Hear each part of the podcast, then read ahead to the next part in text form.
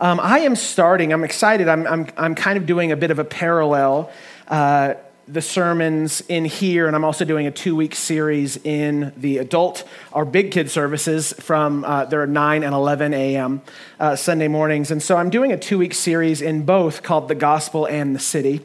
And so the idea is kind of the, the idea of uh, is this that the Christian faith is deeply personal, but it's not selfish.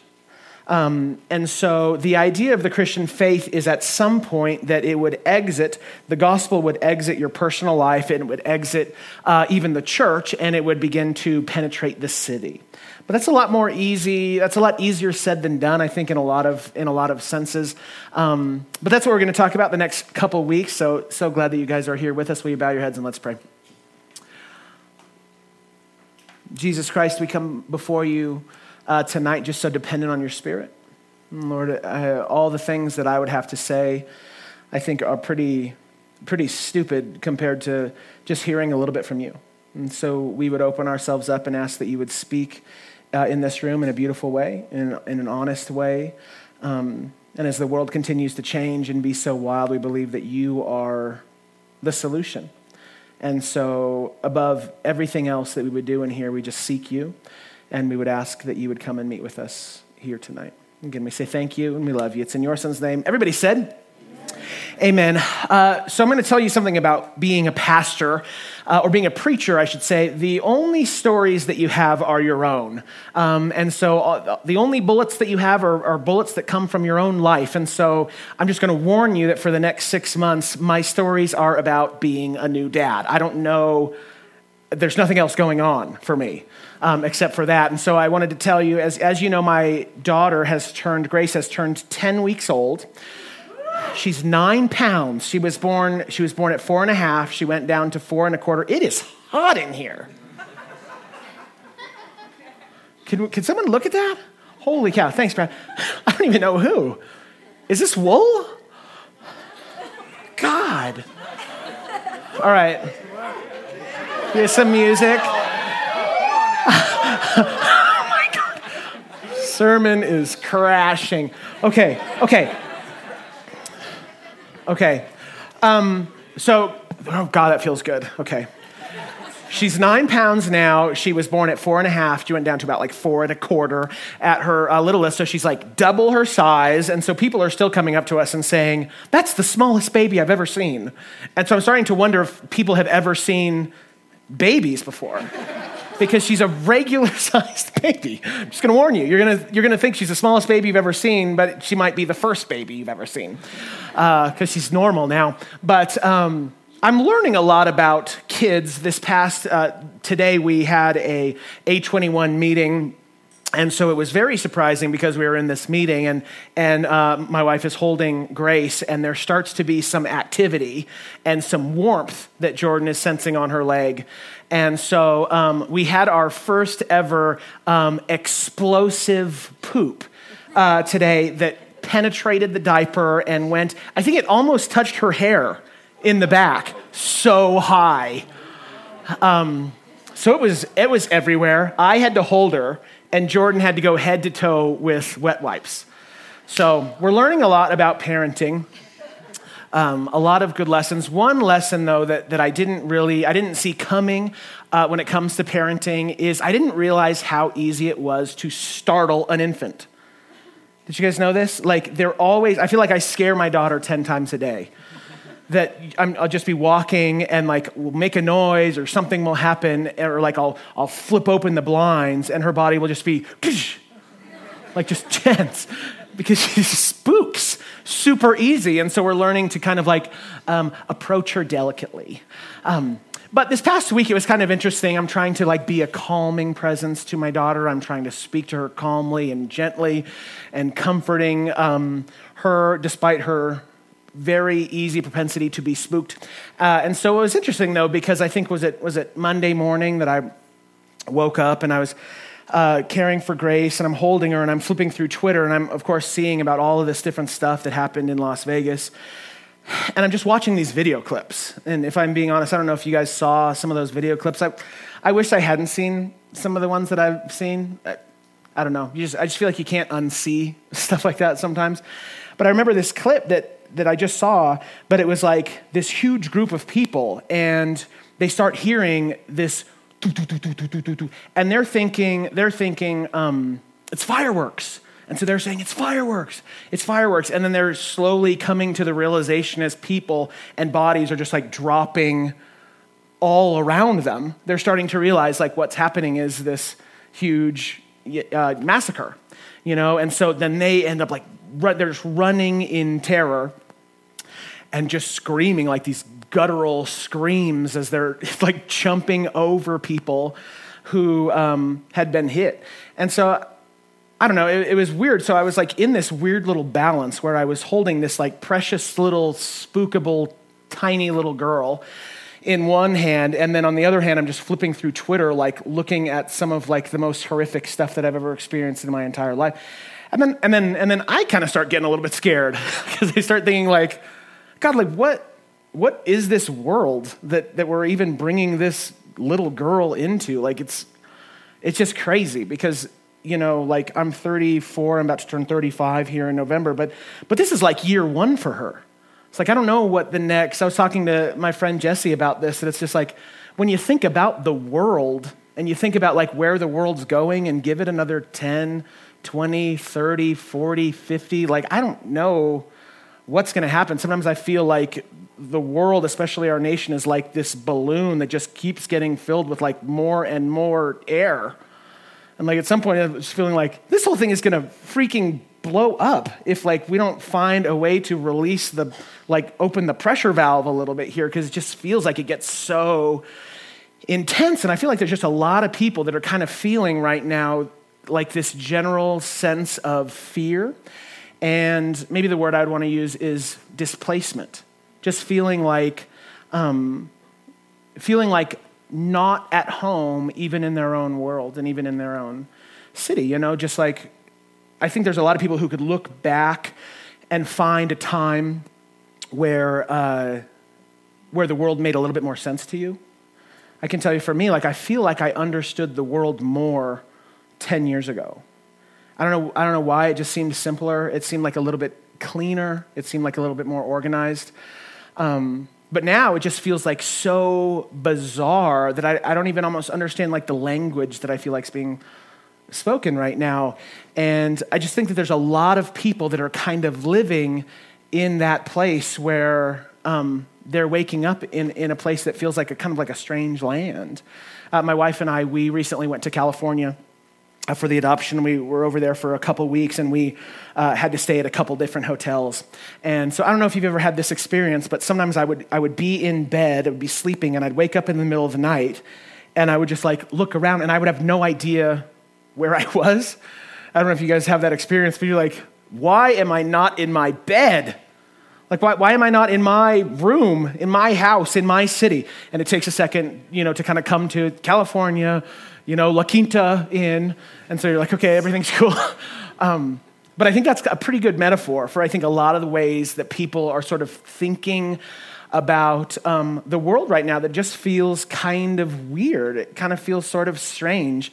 Um, well, in Jeremiah chapter 29, of course, Jeremiah, he's known as the weeping prophet, uh, widely um, despised definitely the, the, most disliked of all of the Old Testament prophets. Nothing that he said was ever popular. Well, he, in this point, especially here in the second half of the book of Jeremiah, he's speaking to people who are in exile. God's people have been pulled out of their land, and now they're uh, under the oppressive thumb of the Babylonians. And so they find themselves in this place where they're used to they're used to being in control, they're used to having a lot of say, and they're finding themselves in a foreign land in a unique period in time where they don't know what's um, happening. And so Jeremiah would say this, Jeremiah chapter 29, Verse 4, of course, he's a prophet. He says this Thus says the Lord of hosts, the God of Israel, to all the exiles whom I have sent into exile from Jerusalem to Babylon. So basically, he's prophesying. So here's uh, God's words through the prophet, beginning in verse 5 Build houses and live in them, plant gardens and eat what they produce. Take wives and have sons and daughters. Take wives for your sons and give your daughters in marriage, that they may bear sons and daughters. Multiply there and do not decrease. But seek the welfare of the city where I have sent you into exile, and pray to the Lord on its behalf, for in its welfare you will find your welfare. So, again, Jeremiah here in this text, he is speaking to a people that have recently found themselves in exile. They have been here for a while now. The prophet Jeremiah has continued to grow a little bit older, and they're in a unique experience where they're not they're not in charge. They're used to being in charge. They're used to having a say but now the, the the people of god they're starting to realize that man this culture that we live in they're trying to eliminate everything that makes us unique they're trying to eliminate our songs. They're trying to eliminate our liturgy. They're trying to eliminate our tradition. They're even trying to eliminate our language and teach us their own um, language. And so, so they're kind of in this place where they're feeling desperate and feeling um, just totally out of sorts and um, disoriented in the world that they find themselves in. But they also have this place where they're kind of they're kind of in a little bit, in a way, hopeful because these are the people of God, so they also have the promise that God is going to come and deliver them.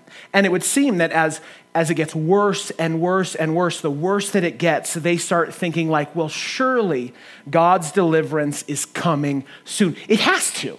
Like it has to be coming soon, any day now, like any minute, God is going to come and deliver us from this horrible land.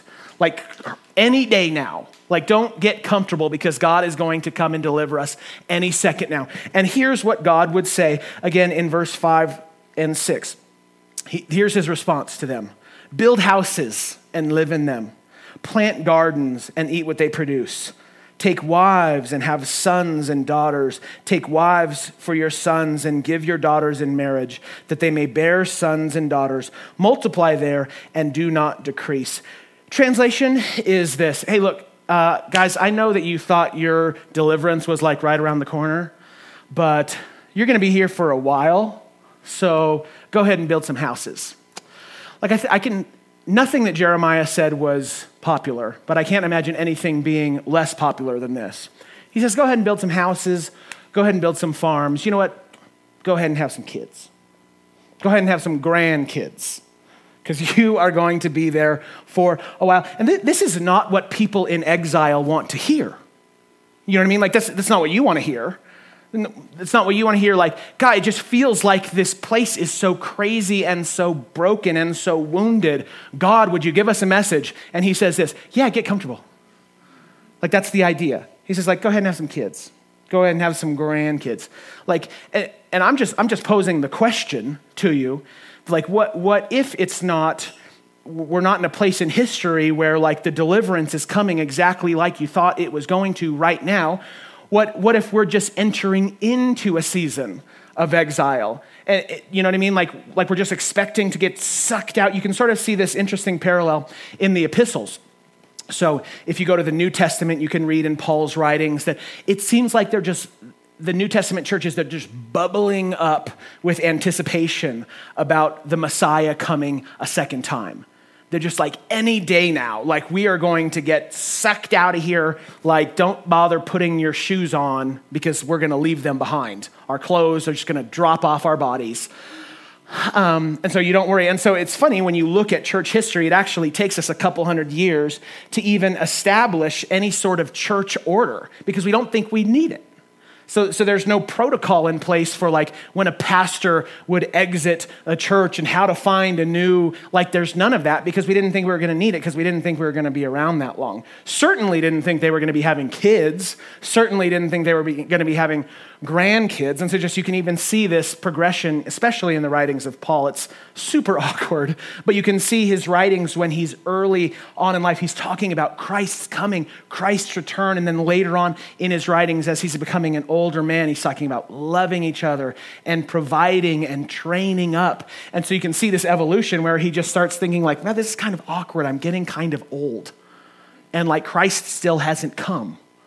So it's super weird. So I'm thinking, I'm thinking what we need to do is we need to start training people up. It reminds me of the 80s. We talked about this last week, but the 80s, I mean, people were thinking like, God any second now will come. And so, so just like I told you, my mom, she, w- she was at this place where they were they, they weren't encouraging people to go to college because you're not going to need a college education because you're going to get zapped out of here any second now. Like any second, you are going to be gone. So it's actually the people who went to college were kind of like the, the less faith filled people. but they definitely weren't thinking, better put some money in a, a, bank account for grandkids for college. Like they definitely weren't thinking that. They weren't thinking that they needed to think that long. And it kind of like bled over even into my generation. Jesse McDermott, he was my best friend growing up. But it was like, you know, he'd, he'd call me and it's like, hey, you want to come hang out? Uh, you know, come, come hang out and come spend the night this weekend. It's like, well, I don't know, Jesse. Like, who knows where the world is going to be? It's four days away. You know what I mean? Like, for all we know, the Antichrist could rise to power and the rapture. So, like, let's just play it by ear. It's like you definitely didn't think you need a calendar. You know what I mean? Like, there was no sense of that. I, I, if I'm being honest, when I was young, this is just interesting feedback. When I thought of um, Christ's return, I was utterly terrified. My excitement level was at exactly zero. And my terror level was one, like I, I remember I remember thinking like going to bed and trying to think about if there were sins in my life and thoughts that I had had that were going to cause me to like not get caught up in the rapture. Like there was there was actual thoughts that I had. And so it was like there was no there was no sense of anticipation. It was just terror. But we had this sense of like any second now things are going uh, to change. And let me say this. I, I said this last week. I do believe. I certainly believe that Christ is coming again. 100%. Apostles' Creed Christ will come to judge the living and the dead. 100%. That, that has started to mean a little bit uh, like it started to be a little bit different in how I understand and how I process uh, some of that stuff. But I certainly do believe that that is going to happen. I just I just stopped believing that it's likely going to happen by this Saturday. You know what I mean? Like like I, I just feel like, and I, I'm definitely at a place where I'm not wanting to order my life around this idea of like me getting out of here any day now, so I don't got to worry about it. Like, I think that's a, a broken way of seeing the world and a way of getting out of your responsibility to care for the city uh, that you're in. But it kind of makes sense. It kind of makes sense that when the world gets really crazy and the world starts spinning out of control, that what you want the message to be is this I'll fly away. Like, I'm, I'm just glad that I get to be out of here. Like, it makes perfect, it makes perfect sense. Uh, and it's totally, it's good to have that hope. It's good to have what we call like the blessed hope. That would be what Paul would call it in Titus. The blessed hope, where you feel like I'm going to be reunited with my loved ones and I'm going to see Christ face to face. That's all super cool. But I'm just going to ask you the question like, what if Christ or God would come to you and his message would be this Hey, look, you're going to be here for a while. So why don't you have some kids?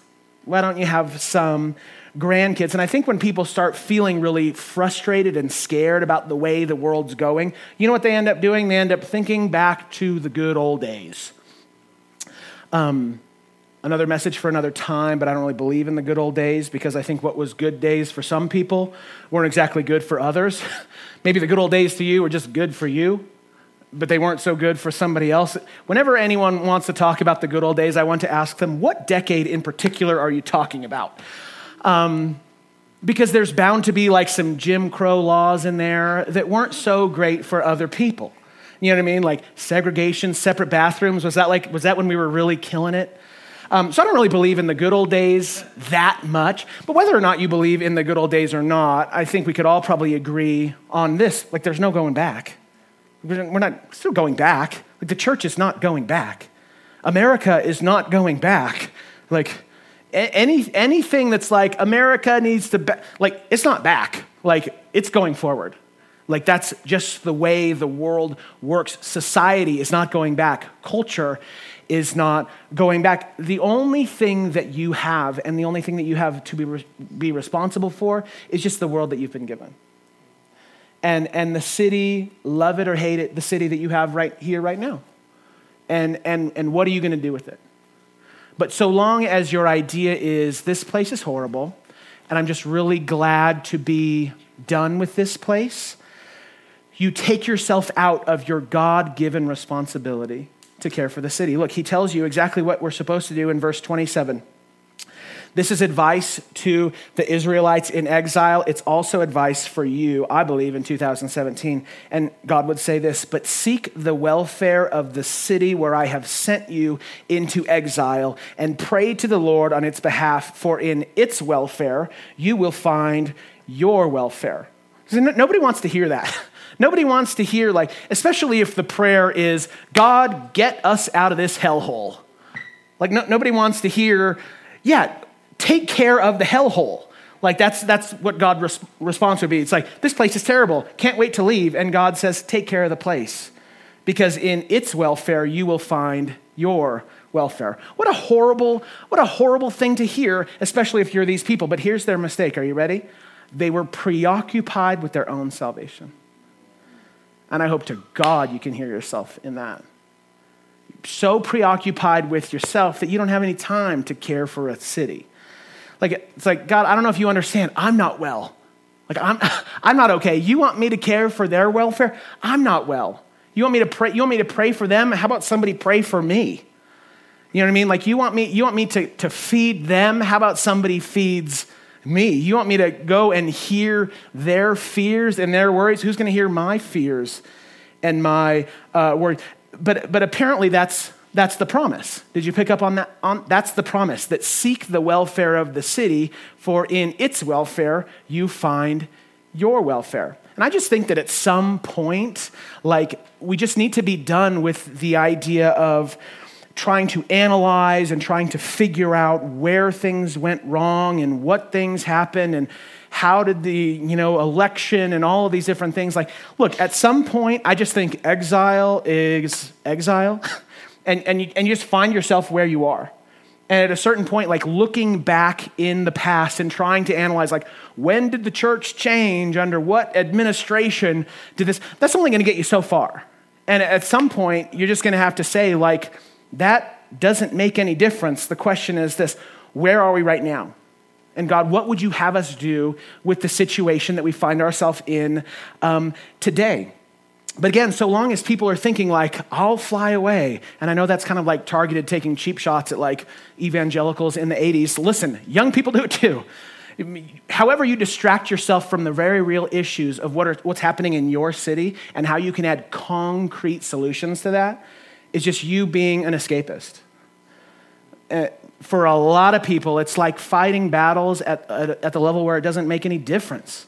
You know what I mean? Like, I, I just feel like people, people would want to fight battles online as an alternative to fighting real battles in the real world because it's easy. It's easy to fi- fight by typing. And I type, I type for a, a living. like I'm typing all the time. But, but I, like I, I want, I want, I'm a preacher. I want that to be enough. I want it to be enough to where I'll just, I can just hop on stage and I can just say true things and like be like, thank God that's over. Like I, I want, I want a Christianity where I can just tell you that you need to feed the poor, and then I can go home and be done with it. Like that's that's what I want. And, and so I want, I, like, it's so easy to just pull away um, your Christian faith and your Christian ideals from like what you actually do in your actual life with your actual free time. And so, so if, if our message, listen, is this like, I'm, I'm just gonna fly away. I'm just out of here. I'm not gonna worry about all of the things. I'm not gonna try to actually fix things with my actual hands. If your message is, I'll fly away, look, I've got, I've got, a, I've got a brand new daughter, and th- this is her this is her first year. like maybe this is your 50th or your 30th or your 25th or your 70th. Like this is this is year one for, for Miss Grace. And so so I need you here. You know what I mean? Like like we need you, we need each other to like figure out all of this crazy crap. You know what I mean? Like there's there's there's enough wildness in the world to overwhelm us all.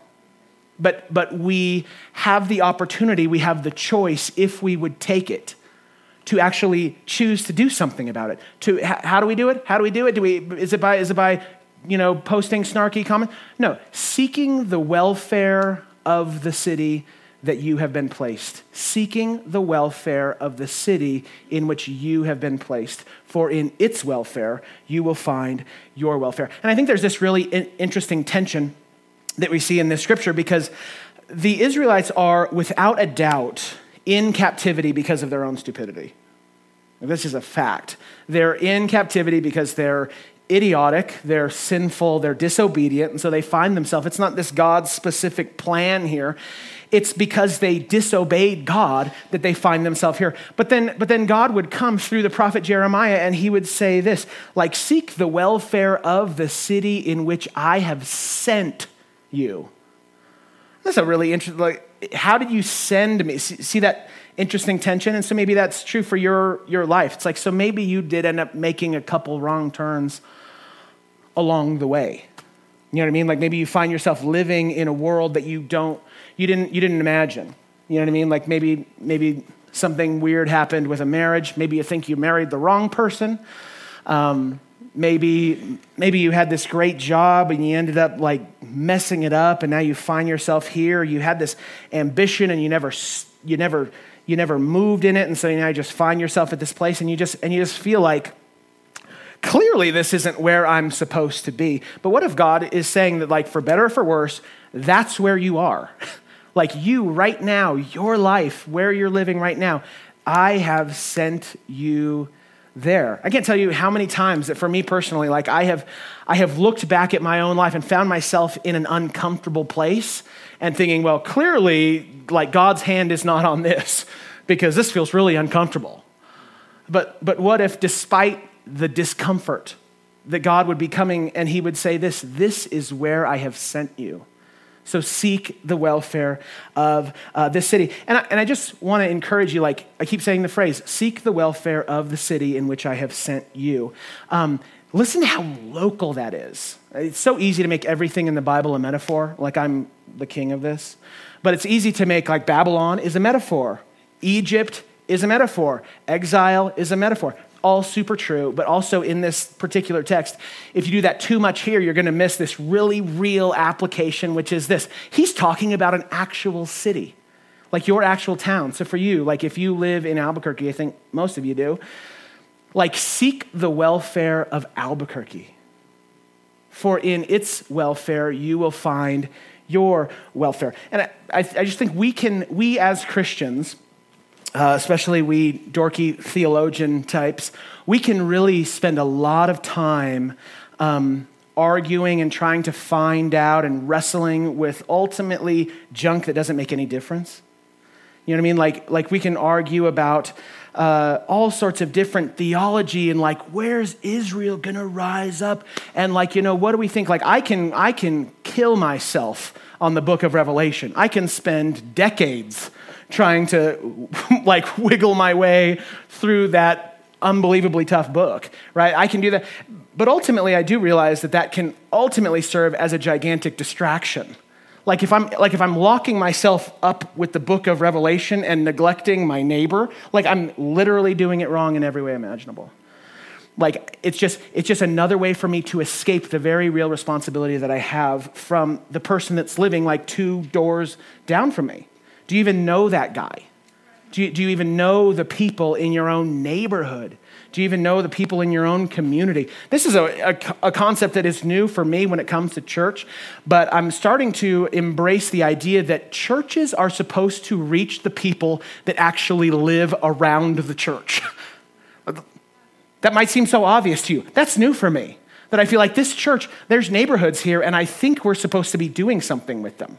Like, I think we're supposed to be reaching out to the towns that God has placed us in. Like, I think that's a literal idea, but just so long as we just so long as we distract ourselves with all sorts of ideas that don't ultimately amount to you taking care of the people that are in your life, you're just distracting yourself. Are you ready? Are you, can, you, can you see this coming? Politics. Like, my God.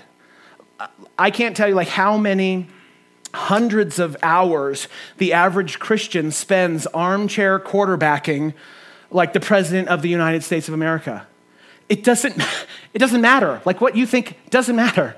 You know what I mean? You might be saying, like, I can vote. Yeah, you vote, and then you get back to you get back to, to work. You get back to what your job is, which is caring for your city. Like what you think at the end of the day, like, doesn't make all that much difference. What matters is what you do. You know, like you might read Donald Trump's tweets, but I guarantee you he doesn't read yours. So, like, why are you torturing yourself? Like, what, what are you hoping?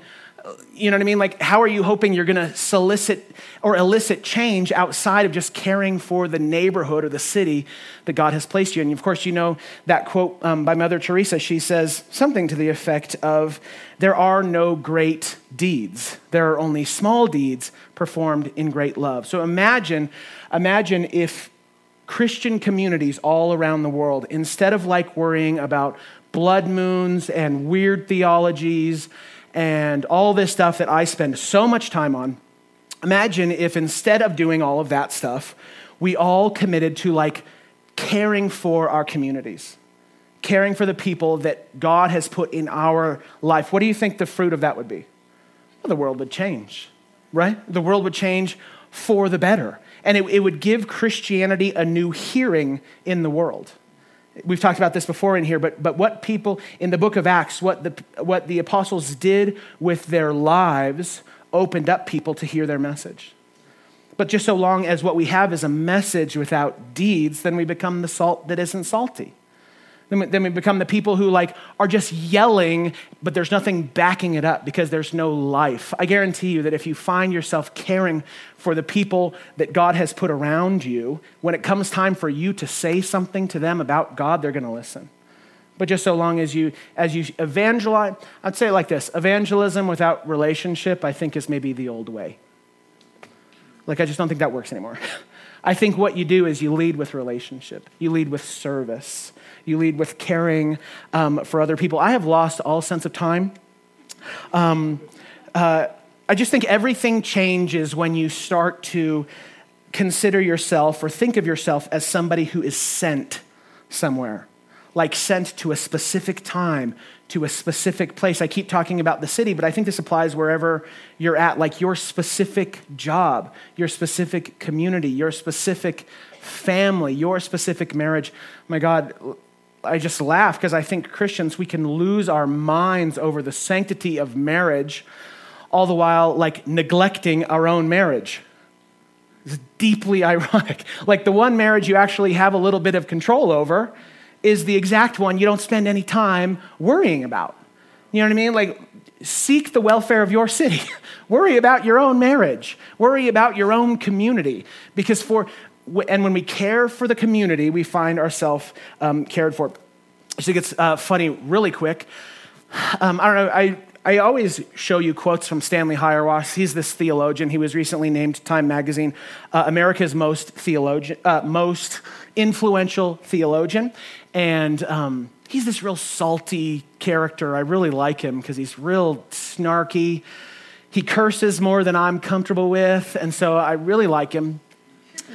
Uh, but I remember back in, back in like 2008, he, um, he was doing an interview at, at, a church that I really like, and, and they were asking him kind of like about the political season, and he has this riff about, um, you know, like the kingdom of God, how it's never going to be ultimately completed by any kingdoms of the world or any governments of the world because the kingdom of God is always other. So they were kind of talking about that. And so he said something about something about who ends up in the White House for the election. It was like a big election year. And he said something that I was like, that is so stupid. He's so weird.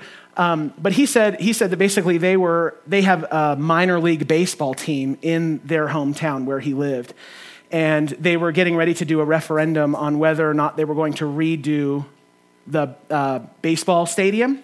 And he said, I care much more about whether or not that referendum passes than who ends up in the Oval Office. And I was thinking, like, clearly you're not scared enough, man. Um, but I, I, I, in introspection, I've started to see that there's a little bit, in my opinion, a little bit of wisdom there. I don't think he's saying it doesn't matter. But there's things that happen in your local community that have a much bigger impact on you and your loved ones than what's happening at the White House. And that's just true. Like, like your local politicians affect you more than your national politicians. That's just the truth. And, and what happens in your city. So, so, so how crazy that we would, that we would spend all our time worrying and, and exiting our mind to where we're always just worrying about these big issues, all the while neglecting the very real reality of what God has called us to do um, here and now. Okay, so um, the challenge is this don't, don't get so caught up in the fog of all these big ideas and all these things that seem so urgent and so big and so scary that you lose the very real responsibility of what God would have you do today in your city. So we want to just spend a couple minutes. I blabbed way too long, but we just want to spend a couple minutes telling you one more time about what we have going this coming um, weekend, we have something that's going on in our city that this church is hosting. We think it's really important. We would love for you guys to be a part. So, can you please cheer really loud uh, for Mrs. Jane Sugg?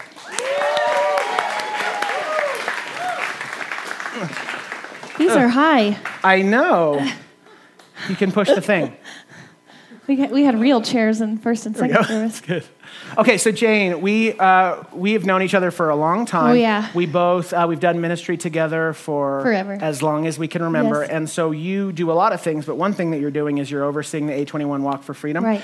Uh, so just give us the super fast version of um, what that is and why Right. we should care. Okay, so um, a bunch of you guys have heard this a billion times, and some of you were even in the volunteer meeting that we had like three hours ago. Hey guys, we just saw you. Um, but I know that we have a nice turnover always coming through Outlet to visit, so I, I do want to share with you guys what the walk is.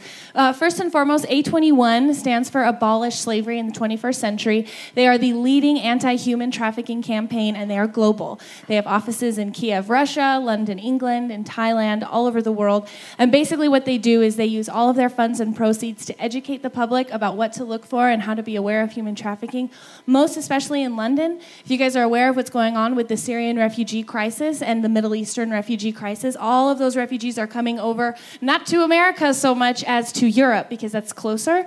And when they get there, they are lied to and told that there are jobs for them and money and a safe place to live. And what happens is the families are separated and then they are trafficked. They are forced to sell themselves for sex or for labor. And so um, they really raise awareness in all of these different cities. As well as that, they um, hire uh, prosecuting lawyers. Some of the best lawyers in the world work really hard for A21 to get to these trafficking rings, break the rings, and of course, rehabilitate the women, the men, and the children. The rehabilitation works like this, depending on where we are and what country. There's jurisdiction. Some of these uh, teams for A21, they just yank these girls out of the brothels and they rescue them or they break down doors. It doesn't work that way in the United States. Jurisdiction doesn't work that way here. That's called kidnapping. So what we do instead is we go straight for the trafficking, um, the traffickers and the trafficking rings, and then of course once they are put away in prison or at least um, going through some court hearings, we can get those women into rehabilitation or the children or the men. So what does that have to do with you? A21 has recently they have been doing the Walk for Freedom for the last four years now. Only in the last two years have they opened up the walk to everyone. That means that little old Albuquerque gets to participate. Years ago, it was just big, cool cities like LA and New York and cool, we're having the walk here. But um, we in Albuquerque and here at BCA, we decided to host the walk. And so what we did was we interviewed. It was a very rigorous interview process, like video interviews and screening and filling stuff out. And this is our second year being a part. So um, the walk for us is essentially, it's, I've told you guys this a hundred times, but if you're new here, it's so important you understand. It's not a 5K run. You don't have to train for this. You can eat whatever you want all the way up to the day of the walk. Nobody's asking you to cover a long distance. Amen, brother. I've been eating all kinds of stuff because it's stressful putting this together. However, once we all um, once we all come together for the walk, uh, basically we walk very slowly, we walk in a single file line, and we walk silently. And what that does is it demonstrates the voicelessness of the victims of human trafficking here in Albuquerque. And if you think that it's strange or what does that do, the, the people who participated last year, even David and I, we will tell you it's a very powerful experience. Mm-hmm. Most of the time, when you see mobs or lines of people, you expect protests, you expect riot, you expect shouting. When we walk in unison together, I'm even getting chills just remembering what it did for the city last year. The whole, the whole neighborhood goes quiet. We did it in Nob Hill. People would drive by, they'd slow down, they'd roll down their windows, they'd read our signs. What happens and what you're doing, according to scripture, is you're shining a light on something that's very dark and extremely evil.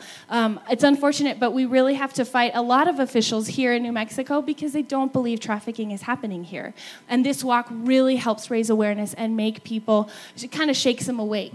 When you do that, um, last year, the walk happened all over the United States. Once the walk was done, a week later in Ohio and Oklahoma, two to three trafficking rings were broken a week after the walk. Mm. So we know that what happens is awareness is raised. You, maybe you're just walking, but, but what we also have is a team of people who will not have their mouths covered. I'll get to that in mm. a hmm. second. We'll all cover our mouths to represent the voices of, of um, human, victims of human trafficking. But there are people who will post themselves during this walk to answer questions passersby have. These people have a special phone number that you can call if you see something sketchy, things to look for. It has statistics. When that awareness is raised, the city wakes up. The city sees things it doesn't like, sees things it doesn't like, and then, of course, we make a difference. So you might think, oh, I'm just walking, it's dumb. But it's the small things. And that's why David has so graciously plugged the event into this message. This is something he was passionate about, and then we thought, thought, let's add the walk. Because this is the thing I can do. I'm not a policewoman. You're not all of you, you're not lawyers, these incredible world renowned lawyers, right? So, what can we do to fight human trafficking? We can walk. Um, the number one most trafficked person is a vulnerable person, and that's not really anyone in here. Those are people who are desperate for jobs, money, help my family, please. You got a job for me? I'll go wherever you want me to go. And that is considered a predator prey situation. These traffickers prey on the vulnerable, and that makes me angry. And I hope it makes you angry. I want to speak for people who cannot speak for themselves. And when you walk, it's a beautiful demonstration of sticking up for those who can't defend themselves. So that's really what it's all about. That's good. That's good. Just tell us real quick uh, two things. Number one, uh, what the what the um, bandanas mean on the mouth, and also if people um, I'm sure a lot of people have already signed up, but if they haven't signed up, what would you? Yeah, what would you have us do? Awesome. So the walk is next week. It's next Saturday. Um, we've come up against a few little hurdles, like how is the balloon fiesta? Um, it's also fall break for a lot of schools, so they'll be out of town and stuff like that. If you can make it, awesome. If you can't, but you want to help, tell your friends. Mm-hmm. Tell your friends all about it. Saturday from 10 a.m. to 12 p.m. This year, because a lot of people hear human trafficking and they think sex slavery, A21 has really pushed back on that. Human trafficking trafficking is a lot more than just sex slavery. Men are trafficked all the time, especially in New Mexico, because we're right on the border with Mexico. So migrant workers come over and they're looking for jobs, and instead they're trafficked and they're kidnapped and they're forced to do labor for no pay. Um, so what we want to do this year is raise awareness so that people understand it's more than just sex trafficking. If you register, you'll get a free bandana. Everybody gets one. The first 500 people to register, and I think we're over 400 now. So hurry if you haven't registered yet. Um, once you get your bandana bandana, you will represent one of three people. And these people represent the three most common types of human trafficking. You could get a bandana that says Eve. Eve represents the child prostitute who is kidnapped and sold into slavery, sometimes by her own family overseas. Amy represents what we see here a lot of times in the United States the Western woman who is forced into prostitution by drug coercion. You see that all the time in New Mexico. And then um, Ivan represents the man who is forced into labor trafficking. So when you wear those bandanas, it's awesome because you might not be able to tell people why you're wearing it, but we have a team who will tell people why you're wearing it. And they'll think, oh, I thought human trafficking was just like child mm. prostitution. No way.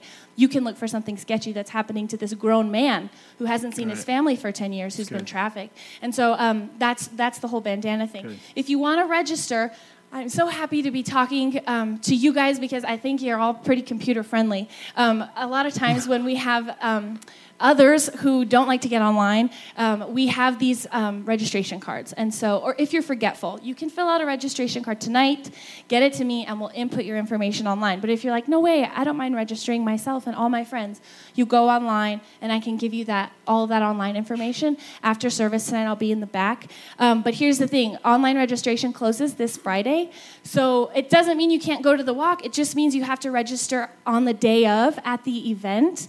Uh, we'll be on Louisiana. Louisiana Boulevard this year walking by Uptown in the mall. And when you get there, there just might be a really long line for you to register. And this is my home group. These are my people. I don't want you guys to wait in line. I want you guys to be able to come, check in, and do your thing. Finally, you can buy a shirt. Remember, bandanas are free. You can buy a shirt. All the proceeds go back into Albuquerque fundraising for A21. We have a million different sizes for sale here. Sizes abound. If you're interested, a lot of people are going to be out of town for the walk, and they've been really gracious and they just bought shirts because they just wanted to help. Mm, and I thought cool. that was really special. If you join the walk, walk, please wear all black. Uh, so that way we can all be unified together. And of course, I can explain everything else in detail, but I think that's pretty much it. That's so good. Awesome. Can you uh, clap for Jane one time? Love you. Okay. Okay, so we're just going to close and um, receive communion as we always do, so you guys can go ahead and get ready for that.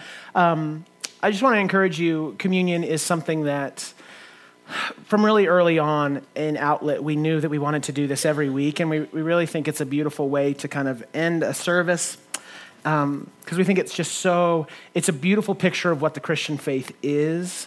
Uh, and the Christian faith is this just our response to what Christ has done for us. And so communion is this beautiful act that represents us coming to the table of Jesus.